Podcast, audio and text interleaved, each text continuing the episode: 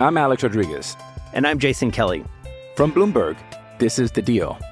Each week, you'll hear us in conversation with business icons. This show will explore deal making across sports, media, and entertainment. That is a harsh lesson in business. Sports is not uh, as simple you know, I- as bringing a bunch of big names together. I didn't want to do another stomp you out speech. It opened up so many more doors. The show is called The, The deal. Deal. Listen to The Deal. Listen to The Deal on Spotify.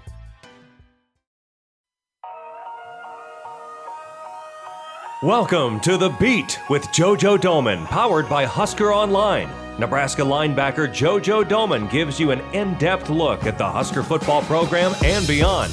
The Beat is brought to you by Edgewater Insurance and Real Estate. Hello and welcome to the first edition ever of The Beat with JoJo Domann, powered by HuskerOnline.com. I'm Sean Callahan, uh, privileged to be the host of the show here with JoJo Domann. And each week for at least the next 18 weeks, JoJo and I will be getting together every Monday, uh, brought to you by our, our proud sponsor here, Edgewater Insurance and Real Estate. 14 Nebraska locations, a Nebraska based company. We're proud to have Edgewater Online um, as the sponsor here, the title sponsor of the show. But JoJo, this is going to be fun. I mean, I'm really excited to bring this in. And when you talk about some of the changes of college athletics, I think opportunities like this are big because you are going to let the fans inside uh, places that we've never been able to really go with the athletes during a football season. That's right. I mean, when you approached me with this opportunity, man, all the hairs on my arm stood up. So, and the pleasure is mine. I'm really excited to really dive into the, the heartbeat of the, this Nebraska football program and, and share my heart and just have good conversations. Well, this is your sixth year. I mean, it's it's crazy that you've been at Nebraska um, this long. What drove you to want to do this? I mean, there, there aren't a lot of guys because you probably would be in an NFL training camp right now. You, whether you would have been drafted or got a free agent opportunity, you'd be practicing the NFL right now. Wh- What did you see that said, you know what, I'm not done here? Because I, I saw you that last game against Minnesota. You were on the field, 50 yard line, kind of saying your final goodbye to Memorial Stadium on that last home game. What changed from after the Minnesota game to when you made the announcement to come back? Yeah, it just means too much to play at Nebraska. And I guess the legacy I wanted to leave was leaving this place in a better place than I found it in 2016. And without that bowl game last year and without with the COVID and everything going on, it really just didn't feel like a like a true senior year. And the opportunity the opportunity to come back when that presented itself, I mean, I was I was ready for it and I understood that all the adversity and you know going through the same stuff, having to take classes still was going to be part of it, but I was willing to sacrifice those things to rep the N on my helmet one more time. What what does the class load for a six year senior look? Because you, you've got your degree already, right? Yeah, I'm graduated. So what what do you like? What do you what are you taking? I mean, uh, are you taking the ballroom dancing and golf class? I mean, what what, what what's your schedule look like right you now? You know, I do get a lot of a lot of crap about not getting my masters, but ultimately, I've never school. I've never really been a school guy. You know, I've always just had to had to do it because I was supposed to, and um, really just taking this time to get my PhD in football, uh, pour my heart into this team, pour my heart into this program. Every practice, every moment is an opportunity to impact people in some way, shape, or form. So when when the opportunity to come back presented itself, like it was, it was so much bigger than me. Like, yes, I want to leave a lasting legacy, but I also want to be a part of this thing for one more year, and I wasn't ready to leave it.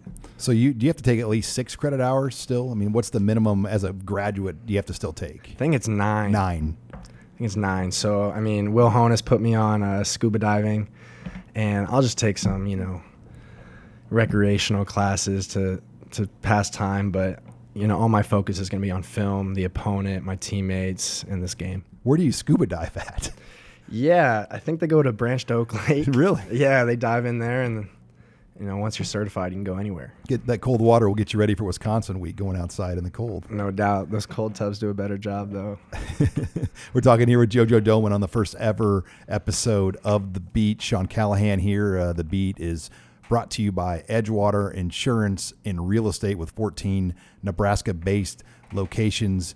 Um, JoJo, it is fall camp and it's a different schedule for you guys right now than normal. You know, during the season, you're in what's called the 20 hour rule where they can really technically only have you 20 hours a week with practice and weights and whatnot. During these three weeks, it's a lot different. I mean, let let the general person know what these three weeks are like for you guys as far as when you start, when you end, and what it's like for you um, during the season. Yeah, so it's a 21 day stretch where we got 18 practices, and you know our day starts at waking up at 6:30, having to be fed and dressed in special teams meeting by 7:30, and then you know all the meetings, practice, recovery. We get some time off, and then we got to come back in the afternoon for more meetings, more meetings, walk through, dinner, weights, and then some more meetings. So we usually get off around 8:30. It's a full it's a full platter. It's it's a full day. So when you say meetings, like some of those, like it's there's not two days anymore, but some of those meetings are outside on the grass or outside in the indoor complex. Yeah, we have so we have a walkthrough which serves as our second practice, and that's about an hour out on the turf. But it's not a practice. right, right. it's a meeting. Right, you got to get creative with those r- rules now. no doubt. Now, when you were here for your first year, I, I, I should know this, but were two days around year one at Nebraska when you were here? They they were they were. So you can like talk to the young kids about what two days were like, and they're awful. And then the guys before me, there was three days. You know, when our coaches were playing, so there's there's no there's no excuses. Um, you show up when you're supposed to be there, and you got to put forth the energy that necessary to accomplish the goal at hand. And you know, sometimes you do have to remind those young guys, and sometimes I need reminded by my other uh, teammates to hold me accountable. So there's some teams I see when they do training camp, like they'll they'll rent out a dorm building on campus. Like Ohio State does that, and Urban Meyer used to want to take the team to kind of like a crappier practice field setup, and they they live in the dorm. Do you kind of? I mean, would that be cool to do something like that, or do you, do you like to get to go home at least at night? Mm, Yeah, no, I like going home at night, but that just gives me peace of mind. I'm sure I'd find some sort of peace of mind staying with my teammates. It'd be rowdy though, for sure. We're talking here with JoJo Domann uh, in opening headlines uh, as as he makes his way through his sixth season at Nebraska. And you know, JoJo, you guys are supposed to be playing this game in Ireland. I, that that probably was a reason why you wanted to come back to go to Ireland. you don't go to Ireland, but Yeah. you open with Illinois. I mean, th- th- has that changed? Just the focus, the urgency, especially after the way that game ended last year. New coaching staff, I get it at Illinois. And we can ask your dad, as Bret Bielema was one of his former clients at one time. So your dad might be when he comes on the show with us here a little, in a little bit. Uh, but just opening with that game, um, you know, what has that done for you guys as far as just maybe the focus level compared to past ball camps? Yeah, I mean the week zero pushed everything up a week, so we're definitely full force and getting ready for Illinois. We're 26 days away, Wow. and that number is just getting smaller and smaller. So really, every day we we, we want to optimize every day, every moment, and and do everything we got to do to position ourselves uh, to be successful. And you look at the way the schedule starts out. I mean, Illinois, Fordham, and then Buffalo. I mean, opportunity to, to get off to a great start. I mean, how, how, you know, Scott Frost has never won three games in a row at Nebraska under his time here. I mean, how important is it, you think, when you kind of look at the big picture to get some momentum and, and kind of get some rhythm going because there just hasn't really been those opportunities the last three seasons? Yeah, definitely. That'd be huge uh, to just build the confidence and the belief in this team. Uh, it starts game one, and that's not going to be a rollover game. They got the most returning super seniors. in the 22. country. Yeah. So The line, what's the linebacker's name? Jake Hansen. yeah, So I mean, you and Jake Hansen have been together all six years. Have we? I think he's been there. He's a six-year guy wild. too. But yeah. So we we have a tall task um, facing those guys, but we're really going to take this thing one at a time and not look at three games in a row. But hopefully, hopefully that just happens by nature. So when when you study a team that has a new coaching staff, are you watching like so much different film on every possible offense they could run? Yeah, I mean, we we check out where they came from, um, and then their bread and butter. I mean, we we're ultimately gonna have to be ready for anything, but it's like that even when we do have a good game plan on on a team. So it's really just being ten toes down on on our defense and on- on our assignments and what we plan to do, and we're gonna adjust and defend whatever they throw at us. Well, you're listening here to the Beat, brought to you by Edgewater Insurance and Real Estate, and this is how the show is to be. We're to be here every Monday for at least the next 18 weeks. And opening segment, we're always going to hit on kind of topical things, what's going on, and then the next three segments, we're going to bring in different guests, whether they're players on teams, friends, people in JoJo's life, family members. They're going to come on as our guests. Then we'll also have time at the end of the show for the mailbag, and we have our mailbag segment coming on later. We have three pages, JoJo, of questions. We're not going to be able to get to all three um, pages of questions um, for you on the show, but um, that's kind of a layout how we're going to do this every single week. It's going to be a lot of fun. Yeah, man, I'm excited. Like I said, when you presented this opportunity, dude, all the hairs on my on my arms stood up. Like this is a dream come true. I came to Nebraska to be a broadcasting major. Realized I didn't want other people to put words in my mouth, and wasn't patient enough to just you know roll through it and accumulate to whatever the program was going to do for me. And now here I am with an ad PR degree, minor in entrepreneurship, and here sitting with you, uh, saying what I want to say, speaking from the heart. So funny how things come full circle. And our next guest is going to be My father. Craig Domann, former sport or still a sports agent. Um, kind of stepped back a little bit here, but we'll talk. You, you'll be able to ask him tons of great stuff here. And Craig Domann will do, join us next here. You're listening to the Beat with JoJo Domann. I'm Alex Rodriguez. And I'm Jason Kelly. From Bloomberg, this is The Deal. Each week, you'll hear us in conversation with business icons. This show will explore deal making across sports, media, and entertainment. That is a harsh lesson in business. Sports is not And, uh, as you simple know, as bringing a bunch of big names together. I didn't want to do another stomp you out speech. It opened up so many more doors. The show is called The Deal. Listen to The Deal. Listen to the deal on Spotify. You're listening to The Beat with JoJo Domann, brought to you by Edgewater Insurance and Real Estate. And welcome back here to the beat. Sean Callahan with JoJo Domann as moving through episode number one. And the segment here of the beat is brought to you by S and W Fence, voted the best of Omaha for the last five years. They're your local Nebraska commercial and residential fencing contractor, serving the greater Omaha area and Lincoln commercially. JoJo, we've got a special guest here on this first show, and thought it would just make sense. I mean, the guy that knows you better than anybody else, and also obviously has a very deep sports background um, for many, many years. Your own father, Craig Domann, is joining us on the show. Craig, uh, thank you for being a part here of this show, and I'm going to let JoJo take it away from here. Craig, welcome to Sounds your good, son's podcast. Holy smokes, JoJo! H- how does it feel, I'm bud? honored to be on your show today. Awesome to have you, It took man. me like fifty some. ye- Hey, it took me fifty some years to have a podcast. It took you like uh, staying in college an extra year to get one. Right, right. Well, I appreciate you joining us, man. Um, I think first things first. Did you did you ever think you would you would have a son uh, who played at Nebraska that you could potentially represent at the next level? Absolutely not. I mean, when I was uh, when Tom Osborne was the coach at Nebraska, I called Tom Osborne. I said, "Hey, I'd like to represent a couple of your players." And we were living in Chicago at the time, and you know, I ended up representing Tony Veland was the first guy that I represented out of Nebraska, and that led to numerous Huskers, roughly about 12 to 14 guys that got drafted over the next 10 years. And I never would have dreamed that I would have a son that was even playing at Nebraska, let alone had a, has an opportunity to go to the next level. And an interesting side note is that when we were living in Chicago, Frost was one of my clients. He visited Chicago, and you met Scott Frost in 1998 when you were less than a year old. If I remember correctly, he was trying to recruit me then. Um, Yeah. hey, you had fat thighs back then. I don't think you looked like a pro then. I showed a lot of promise though with that with that chubby chubby waist. You Um, did. You had the show, you, you had the chub, You looked like a sumo wrestler. That's right. That's why I got so big. That's why I grew so big. Um, Craig, do you remember the first Nebraska game you brought me to?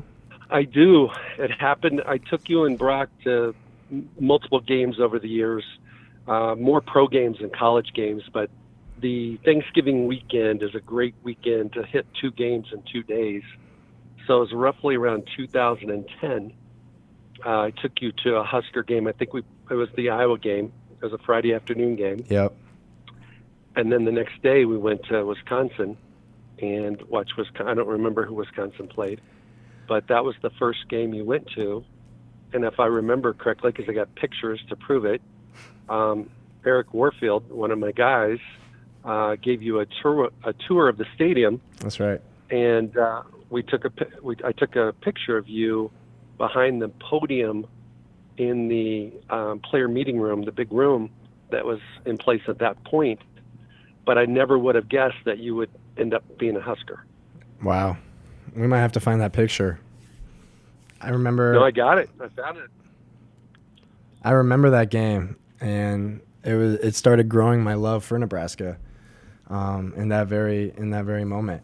Craig, I think I think to give our listeners some background on, on our on our history and where and where this is going and why we are the way we are is could you give could you give us some background on what I was like as a as a young kid, aspiring athlete, aspiring football player? Well, first of all, JoJo was one of those guys that tore up every room he went into. And I, I remember when my wife took a job with the Olympics, and that's why we moved from Chicago to to Colorado Springs, we stopped into Salt Lake for five months for the Olympics in 02, and we lost our entire security deposit because JoJo and Brock destroyed the house. While Teddy and I were bebopping around Salt Lake going to Olympic events, JoJo and Brock were destroying the property. So um, JoJo's had a history of being crazy, um, being um, just one of those guys that transferred that that um, immense amount of energy onto the field and onto the court. And so your first sport was soccer um, at age four, playing in Salt Lake indoor. And when we moved to Colorado Springs shortly thereafter, uh, we got you into soccer, and soccer was your primary sport when you were a kid. And you were one of those guys that just made plays. You had a you had a competitive fire that exceeded your age. You had that um, you just had that it factor that you know a lot of kids have it, but a lot of kids don't. But you had it, and it showed up in every sport we put you in. So it showed up on the basketball court, and I knew from all my days of working with football players that I didn't want you to start playing tackle football, you know, in the second grade. So I made you wait till you're a sixth grader, which was probably the toughest thing I ever had to do at that age because you Yeah. were chomping at the bit to play before that. So why don't you share with people what it was like um, finally getting an opportunity to play tackle football after being around football players, going to NFL games, you know, having a dad that represents NFL guys. What was that like? Dude, it was one of the most anticipated moments of my life up to that point because I'd be in the basement just wrestling Brock until one of us broke something or hurt something. And then I was in flag where I was, you know, I'd body check somebody and then pull their flag. You know, I was all about the contact. And so in sixth grade, when you, when you, let me loose. I remember that first scrimmage, and you probably do better than I do. I just, I let it loose. Well, one thing about our first tackle scrimmage, and that's a big deal for a young kid, and it's a big deal for a coach to make sure that you're doing a great job uh, putting the kids in a position where they can be successful. They're not going to be injured. They're going to enjoy the game. Is you know protect them from themselves, and you know we didn't do Oklahoma drills and things like that. But in the first scrimmage, we played against an established team, and we were a, a team, a newbie team, a bunch of soccer and basketball guys that wanted to play football and the coach said, "Hey, we'll, you know, we'll stop during the scrimmage if we need to, and I can coach you guys up." And I said, "That's cool," uh, but I spent my whole time, 90% of our practices, working on offense because that's the biggest Achilles heel for youth teams. And we end up beating those cats 49 to zero in the scrimmage. The coach was embarrassed that we beat him so bad, and JoJo was the star of the game or of the scrimmage, and he blew up a kid on the sidelines and literally the kid landed in the lap of a father sitting in a lawn chair about four yards off the field and that dad said to me the lion has been unleashed Yeah, I remember that. I remember the hit very vividly. Um, something my dad did, which I which I appreciate a lot, is he he made me play every position on the field. He didn't he didn't play daddy ball with me, where he fed me the ball and made me the quarterback and just let me score all the touchdowns. Um, I played right guard. I played D tackle, D end, uh, running back, receiver, fullback. Um, so, Craig, just open up to us about like your coaching philosophy and how how you balanced trying to coach a football team and your kid. well as you'll recall you and brock were both on the team and it was a balancing act to make sure that i wasn't doing daddy ball because that that destroys your credibility as a coach so i did have you play multiple positions and i think you're in the guinness book of world records because one play you were playing right tackle and you drove you drive blocked a kid 45 yards down the field. The play was over, and you were still pushing that guy down the field, and the officials blowing the whistle, trying to figure out what the heck's going on with this kid that keeps blocking this kid all the way down the field. So you're in the Guinness Book of World Records. I don't know if you know that or not. I didn't know that. Thanks But- for letting uh, me know. yeah. So I think the thing is, is that you were very talented. So if I'd have given you the ball ten times a game, you might have scored six or seven times a game. So I would only give you about four carries a game, and that allowed you to stay hungry. And I did the same thing with all the kids. I, I didn't treat you guys any differently than anybody else. And I rotate. I basically cross train the players to be able to play multiple positions. And as you know, like four kids from our team end up being quarterbacks, starting quarterbacks in high school on the varsity level at different programs. And so that wouldn't have happened if I would just focus on one guy. And we're going to pick this back up here with Craig Domann as you're listening to The Beat, brought to you by Edgewater Insurance in Real Estate. This segment, though, of The Beat, sponsored by our friends at S&W Fence, voted best of Omaha for five years in a row. S&W Fence is your best defense in the game with locations all over Omaha and Lincoln. They handle both commercial and residential fencing. Thanks again to S&W Fence.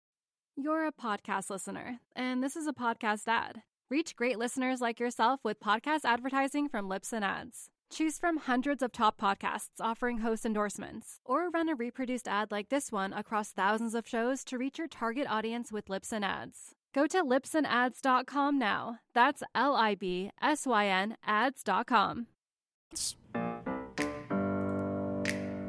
You're listening to The Beat with JoJo Domann, brought to you by Edgewater Insurance and Real Estate.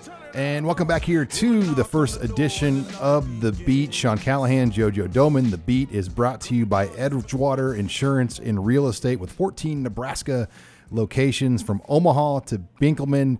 Um, they have you covered all forms of insurance from crop, commercial, um, you, you name it, Edgewater Insurance in all over the state of Nebraska, 14 locations. Well, we got Craig Domann here on the program with us right now. And JoJo, you just went at your dad, Craig. That's right. Now it's Craig's opportunity to go at you. So, Craig, take it away. Bring it. All right, baby. I'm bringing it. Okay, so JoJo, you were home last week, and we were uh, talking about uh, lots of different things, but it came up about playing at Pine Creek and the 37 game winning streak. And it never occurred to me that your first start was win number one, and your last start was the first loss that you, you suffered in high school. So the point is, you have been a winner, not just at Pine Creek, but prior to that. How can you bring that winning formula to Nebraska in 2021? What are you doing, and what are your teammates doing, and what are you, what is the leadership group doing to turn this thing around this season? This is your last year. Well, as you know, winning's very contagious. Um, so is belief and confidence.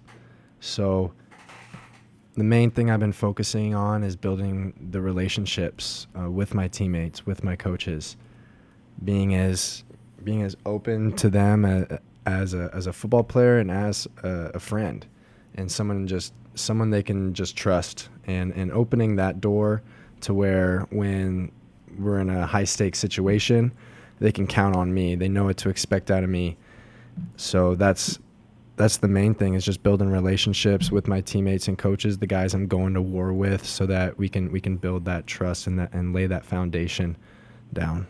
Is it fair to say that all three parts of the football team, you know, defense, offense, and special teams, all have to be connected at the hip? Yeah, for sure. I mean, the defense feeds off the offense, the offense feeds off the defense, and special teams is a 40 yard play every time. So they definitely are all interconnected and all affect each other in one way, shape, or form. And I think, I think when those three units are cohesive, the that's a successful football team more often than not. Um, it's it, the losing football teams usually have a, a, a missing link in the chain to where you know their defense isn't isn't doing their job or their special teams isn't doing their job or the offense is turning the ball over. It's one of those three things, and it can just be one. Um, and if you're not if you're not ten toes down in all three phases, then you're going to struggle at some point. Absolutely. All right, Jojo. Let's you know a lot of people that are Nebraska fans know that a few years ago, especially when Scott Frost um, first became the coach, that you were damaged goods. You know, Coach Riley's last season um, in spring ball, you tore your ACL on a non-contact play, and then you did it again seven months later. And I can remember that you know a bunch of coaches came to see you at the at the clinic um, after the first surgery, and on the second surgery, nobody showed up. No coaches showed up. And I can remember driving you to the stadium to go see the sports medicine people. And I did. I, I legally, illegally parked next to the sidewalk, so you would have less room to walk. And you were on crutches, and you had double knee surgery, because on the second knee surgery, you had to take the patella from the other knee. And you stopped about 12 paces from the car and said, "I can't do this. I can't get there." And so I just let you sit there for a minute. And then I went into the sports medicine people and asked them if they had a wheelchair. What were you thinking and what was going through your head in that moment? I was definitely grieving in my pain um, in that moment. Um, just sitting in a hospital bed, you know, having to wake up in the middle of the night and it just being so painful just to use the restroom. Um, and then expected to you know, hobble my way into the sports medicine department. I yeah, you brought that moment back full force for me. And I just I remember at some point like we feel like we don't have hope um, in certain things or in ourselves and our situation. And I feel like that's where I was at was when I said I couldn't do this, like I was I was giving into the the victim mindset and I just I, I lost hope in that moment. Um, which I obviously overcame. But yeah, that's that was a powerful moment. Well, one of the things I remember telling you during that time was um, you got a free ticket out of football. You know, no one's ever going to um, look down on you for quitting after suffering the you know same knee ACL uh, within seven months. That's very unprecedented. And I wanted to give you the freedom to make a decision whether you really wanted it really wanted it or not. And I didn't want you to feel any pressure from dad. So obviously you made your decision. You came back strong. You've had a, you know, fantastic last couple seasons and you're on par, you know, knock on wood, you have a, you know, phenomenal senior, super senior season. What did you learn from just that whole experience of kind of being in the, the dark valley of death almost in terms of your career? yeah, I came to that point where I asked myself who who was I without football, and that was at a pivotal point in my personal growth to where I had to define who I was. I had to decide who I was um, and what I believed in, and football was off the table for all intents and purposes at that moment. So it really made me look within myself and and figure out who I am and what I'm about and what I stand for and and then when I just naturally, when time went by and I just naturally got healthier, football became more and more, um, came more and more into the picture. And I started to focus on it more. And then it got to a point where I started to gain this belief in the dream that I could play football again. Um, it was just a dream until about six months, and I'm starting to run again. I'm starting to change direction a little bit, and I'm starting to think to myself, like, I can do this and it was 18 months without football um, in total. And even when I got back on the field, there was still some doubt. And I think that's just natural. And I think we're supposed to, I think that doubt presents itself so we can push through it and learn something about ourselves in the process. But that was definitely a very important aspect of my life to where, you know, I, I I had to look in the mirror, take a deep look in the mirror for the first time, and, and see what I was made of. Well, I think it was a career-defining moment for you from the standpoint that you know you didn't get to participate in spring ball. Everybody's excited about Coach Frost coming in. Um, you know, you get a 30-second, uh, you know, post spring ball meeting with with Coach, and he said something to, as I recall, he said something to the effect of, "Hey, when we have something to talk about, we'll talk." That's right. And that was it, right? And so here you have a head coach that everybody's excited about that's won a national championship at your alma mater, and he's not even got time for you because you're damaged goods.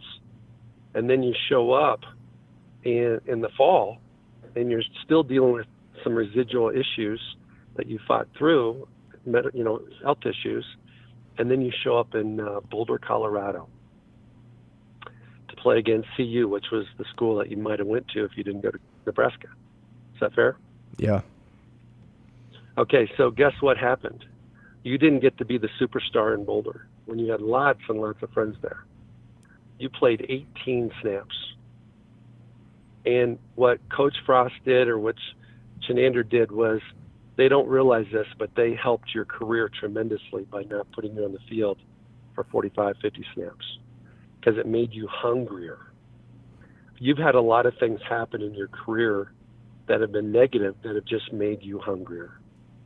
And I think that's why you've become the guy you've become, the player you've become, because your fire has been lit because you've had to dig deep to decide do you want this or not. And uh, as I think one of the biggest things, correspondingly or comparatively, a lot of five stars, four stars, guys that they roll out the red carpet for from day one, it's like they're born on third base and they think they got a triple, and they they don't know how to get to third base because they didn't have to get to third base. You've had to get to first, to second, to third, and the home, and I think that's paid dividends for you. What is your perspective on that? Yeah, I mean, I agree with that. I uh, I think I adopted this growth mindset within uh, when I faced all this adversity, and I think it's something that will serve me well for the rest of my life. And I couldn't be more thankful for those um, hardships. All right, we're going to come back and pick up this conversation with Craig Domann, part three. You're listening to The Beat, brought to you by Edgewater Insurance Real in Real Estate with Sean Callahan here. More to come on Husker Online. You're a podcast listener, and this is a podcast ad. Reach great listeners like yourself with podcast advertising from Libsyn Ads. Choose from hundreds of top podcasts offering host endorsements, or run a reproduced ad like this one across thousands of shows to reach your target audience with Libsyn Ads. Go to libsynads.com now. That's L I B S Y N ads.com. You're listening to The Beat with JoJo Domann, brought to you by Edgewater Insurance and Real Estate. And welcome back here to The Beat.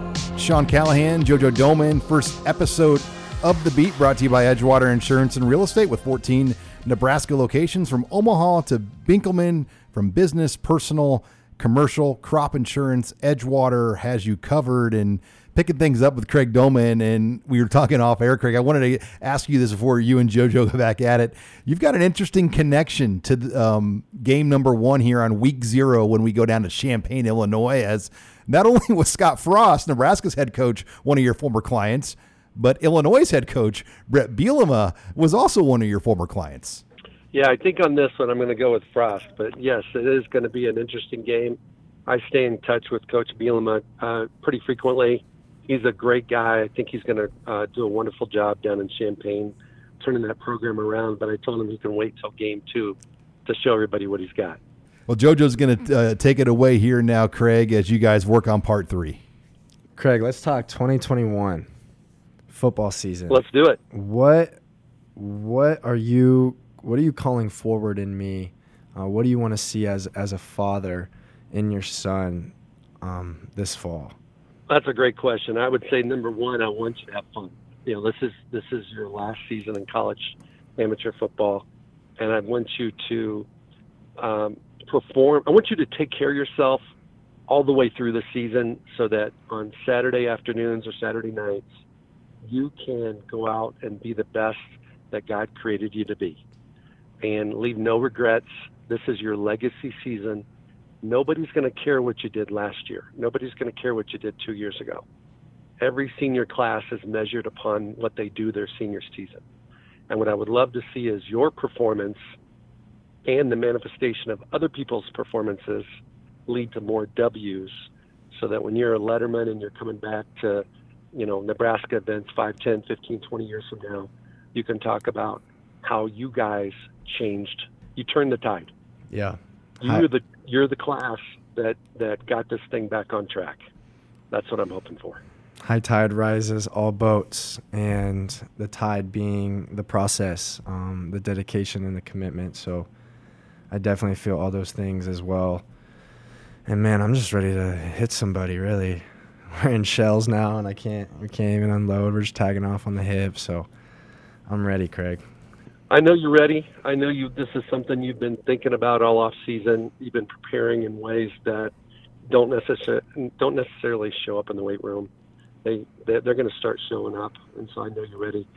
Do you mind if I ask you a couple questions? For sure. Okay, so you're coming into this super senior season. You're a watch list finalist for, or on the watch list for the Bronco Nagurski uh, Defensive Player of the Year. You know, you've been mentioned as some All Conference and some All American stuff. How do you block that stuff out? Because you know that doesn't matter. None of that stuff matters. How do you block that out so that when you go to practice, you're just JoJo doing your job?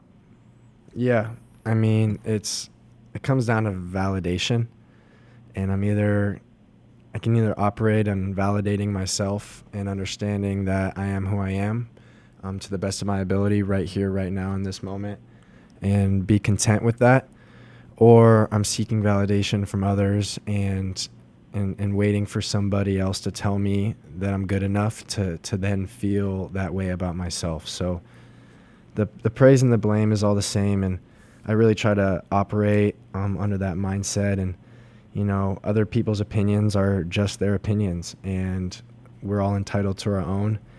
And you have to have your own opinion about yourself. And my opinion about myself is is that I'm going to be JoJo the best way, uh, the only way I know how, um, which is balls to the wall, uh, fire fire burning, awaken the lion asleep within me, and, and, and rallying everybody around me, and really connecting with every person in my life because that's that's what makes the game of football fun for me is the shared adversity with, uh, and the shared victory um, with my teammates.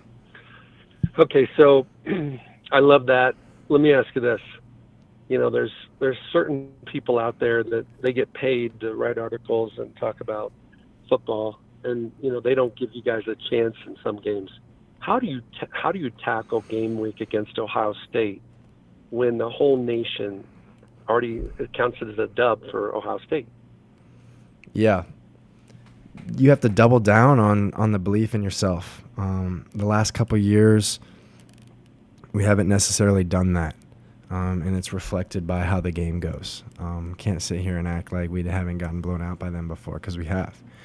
And what? Yes, they're very talented, maybe more talented, but we also didn't double down on on ourselves. So I think to come out in those situations victorious, you just have to believe in yourself so much that you're naive to the fact that they are better on paper and that everybody else picks them, and that you're just you're gonna do your thing, play your game, and ex- and hope for the best, and, and not be surprised when it's the fourth quarter and you're up or you're in striking distance, and then you just tap into that internal greatness into the process of you know we're here let's let's maximize it let's go win this thing and, and everyone believe in it across the board and, and that's when truly like magical moments are possible Absolutely, and candidly, if if the best team won every game, we wouldn't play the games. We wouldn't even need to play the games. And every single week, there's upsets.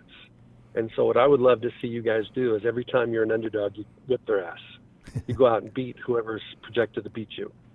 And I think it does start with belief in yourself, and then believing in your team, believing in your coaches, and believing in your game plan.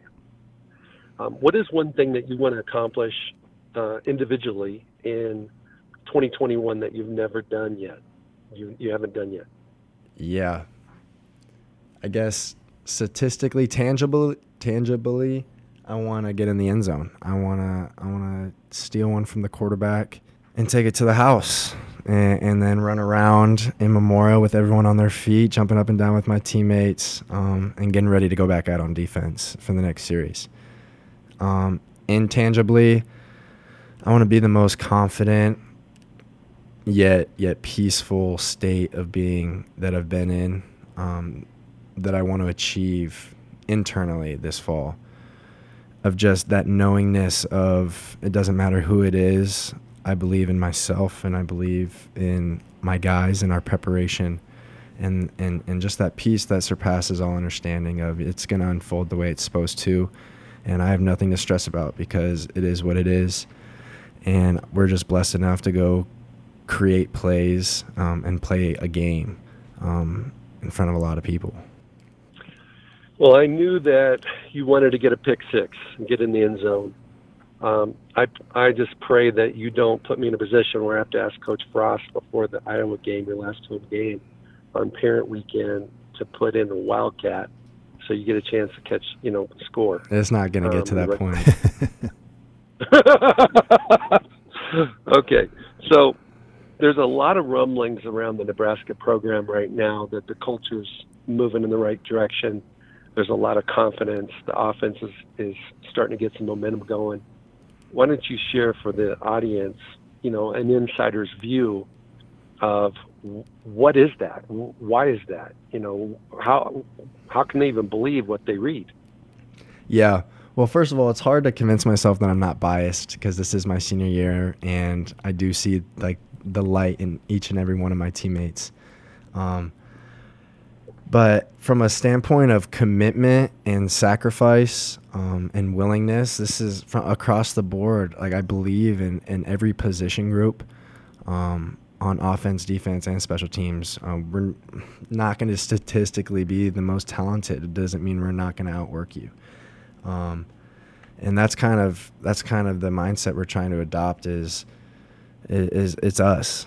It screw everything else going on, like it's on us. Um, and I really I really believe in, in Cam Jurgens and in Adrian and Gabe Ervin, Markese Stepp, Samori Toure, Omar Manning, um, Levi Falck, uh, Olive Martin, like all those guys are and, and much more are going to step up and make plays on offense and really prove themselves. And then on the defensive side, you know, we have a solid D line, fast linebackers, and a solid playmaking secondary. So there's no reason why we, we can't go out and win games this year.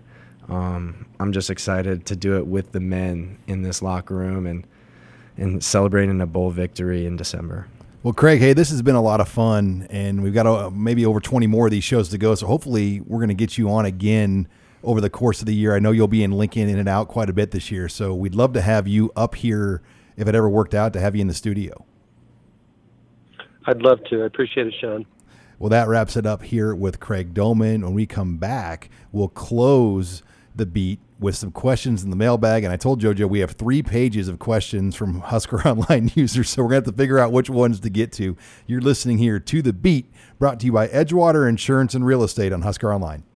You're a podcast listener, and this is a podcast ad. Reach great listeners like yourself with podcast advertising from Libsyn Ads. Choose from hundreds of top podcasts offering host endorsements, or run a reproduced ad like this one across thousands of shows to reach your target audience with Libsyn Ads. Go to libsynads.com now. That's L I B S Y N ads.com.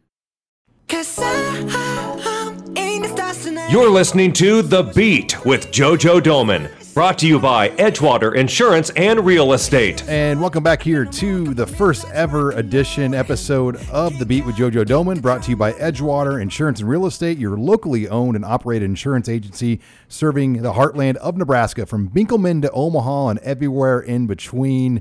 Thank you to Edgewater. We have JR and, and um, his crew up here in studio for show number one. So it's been great to have them a part of the ride with us. But that was fun with Craig. Now, JoJo, it's time to get to the Husker fans as lots of questions in the mailbag here for you. And I want to just simply come out of this one, real simple question. Give me your breakout player for 2021. And you can say offense and defense, one or the other. Uh, I'm sure you got a couple uh, on your mind right now. Yeah, I'm gonna stick with the offense side of the ball. I'm going with Gabe Ervin Jr. 22. That dude is electric. He's a, a gazelle when he's got the ball. Shows a lot of natural promise. He works hard. He's got the right mindset. I've, he came in. He came in early, so I had the pleasure of, you know, doing some yoga with him and getting getting to know him this spring. And he's a really solid dude. I'm excited to see him tote the rock this summer. And then on defense, I would say Chris Kolarevic, Northern Iowa transfer. Um, he's got great speed, great instincts, even better dude off the field. So, like I said, like it's all about the relationships in this game, and and I'm I'm blessed to go to war with two two solid dudes like that. Well, this is kind of a broad brush question here, um, but what would define a successful season for you guys this year? And I know it's hard to say wins, losses, division title. I mean, in your eyes, what's a successful season for Nebraska in 2021? We haven't been to a bowl game since my true freshman year, um, and we didn't even win that. So I think winning a bowl game would would truly define this year as successful in my book. That trip to Nashville seems like decades ago, doesn't it? I mean, Yeah. and by the way, that was that was one of the more. Uh, it's your only bowl trip you've been on, but I can tell you that was a great bowl trip. That was a fun trip out of Nashville. You were a young pup on that trip. It was. I didn't know what I was doing. You were you were leaning up uh, Brandon Reilly and Nate, Nate Gerry was on that team with you, right? That's right. So yeah, I mean, it's, those guys are long gone in the in the real world now. All right, um, talking stadiums now. Outside of Memorial Stadium, what is your favorite venue you've played in over these five years at Nebraska? It's got to be the horseshoe. It's like a castle in there. Um, even the drive up, like it's just so big. So they do a, they do a nice job over there. Um, a lot of rich history in that stadium. I'd have to go with the horseshoe. All right, talking offense. If, do you think you could play offense at this level? I mean, was there a time when you came in because you were the Colorado High School Player of the Year? You played quarterback, correct? Uh, at some point, yeah. I mean, you've played a little bit of everything. Like, was there ever a time that you thought you were an offensive recruit? For sure, I was. It was kind of hard when they told me I'd have a better chance of playing on defense because you know I wanted to score more touchdowns. Um, so having to sacrifice that, but ultimately, like defensive side of the ball, you're reacting. Um, so you really gotta you gotta have anticipation. You gotta have a lot of like that skill set that the offensive guys you know are just out there just running. And on defense, you got to be able to react to a super fast guy, even faster guy. Um, so yeah, I mean, I definitely miss scoring touchdowns, but like we said earlier, like I'm I'm planning on getting one. All right. Um, what's up with the number 13? People want to know how did you pick 13? Why 13? Is there a special reason why JoJo Domann wears number 13? There's unfortunately there's not. I was 12 in high school. Uh, Mike Riley gave me 13 when I came here as a true freshman. I remember sitting on my couch like getting my number, and I was like 13. Like okay, like I can make that work. And here I am, um, still rocking it. So I'm glad it's worked out the way it has. Have you talked to Mike Riley in a long time? I mean, like after he left Nebraska, have you visited or seen him or crossed paths with him at all? Have not. Who who would have been your was it Trent Bray? Trent Bray. That was your and he's at, he's at Oregon State now. He's doing awesome at Oregon State. He Avery Roberts is a preseason All American. Um, he's doing a great job developing his guys down there. So you'll connect every once in a while. The coach, like Coach Bray, maybe just shoot him a DM or something. Or That's right. I mean, when you've been around for as long as you have, you've had a lot of different coaches and guys you've gotten to know. Yeah, it's funny you bring that up because Bray messaged me the other day just saying, "Hey man, it's been it's been amazing to see your growth um, at Nebraska," and it just really hit home for me because it was like, man, I wouldn't even be here without that guy. And when you were being recruited, I think everyone had this question like, where do you play JoJo Domann? And I look at Isaac Gifford was kind of the same way coming up as a recruit because like Travis Fisher's like, ah, he ain't one of my safeties at first. And then the linebackers guys are like, well, he's not one of my linebackers. And you kind of fall in this like safety linebacker tweener group where position coaches don't necessarily want to like put you on their tab. Right. And I, I, Isaac Gifford kind of reminds me of that Javin Wright now is in that same boat. And that's how you were with the Riley staff. I remember they just didn't know like, ah, we think he can play football. We just don't don't know where he's going to play football. Yeah, I remember the Mike Riley staff staff had me at the the up back on kickoff return. Um, just they and they had me on the hands team just because they believed in my talent that much, um, which was really cool as a true freshman who were, I had, thought I had no business out on that field, and they threw me out there, and I had to make I had to make it work. Um, it was fun, man. All right, simple question here: three fastest guys on the team. Ooh, Olive, Olive Martin, um, Samori Toure, and Deontai Williams, uh, and Cam Taylor. You got to throw Cam Taylor. So Deontai, I mean, he can move. Deontai's a, a missile. He's he's got a lot of God given talent, but he works he works for everything he has. I got a lot of respect. You talk about a guy the story. He was committed, I believe, to Florida, Georgia, had to go JUCO, Wow, then to Nebraska now for four years. Hey, that guy has been around a few blocks as well. no doubt. Well, JoJo, this first episode has been a lot of fun, and every week we're going to take a lot of questions from the fans. So um, we wanted to work in as many as we could. Show one, we could probably be up here another hour going through the questions, but we're in fall camp. know you got meetings to get off to, so we appreciate you stopping up here in, in the middle of a very, very busy Monday with Nebraska football. Yeah, man, really excited for this podcast. It's only going to get better and better, getting more comfortable behind the behind the mic and bringing in a bunch of my current and former Huskers to talk ball. So I'm excited, man. All right, well, that wraps it up here for the first episode of The Beat. Thanks for listening to The Beat with JoJo Domann, powered by Husker Online.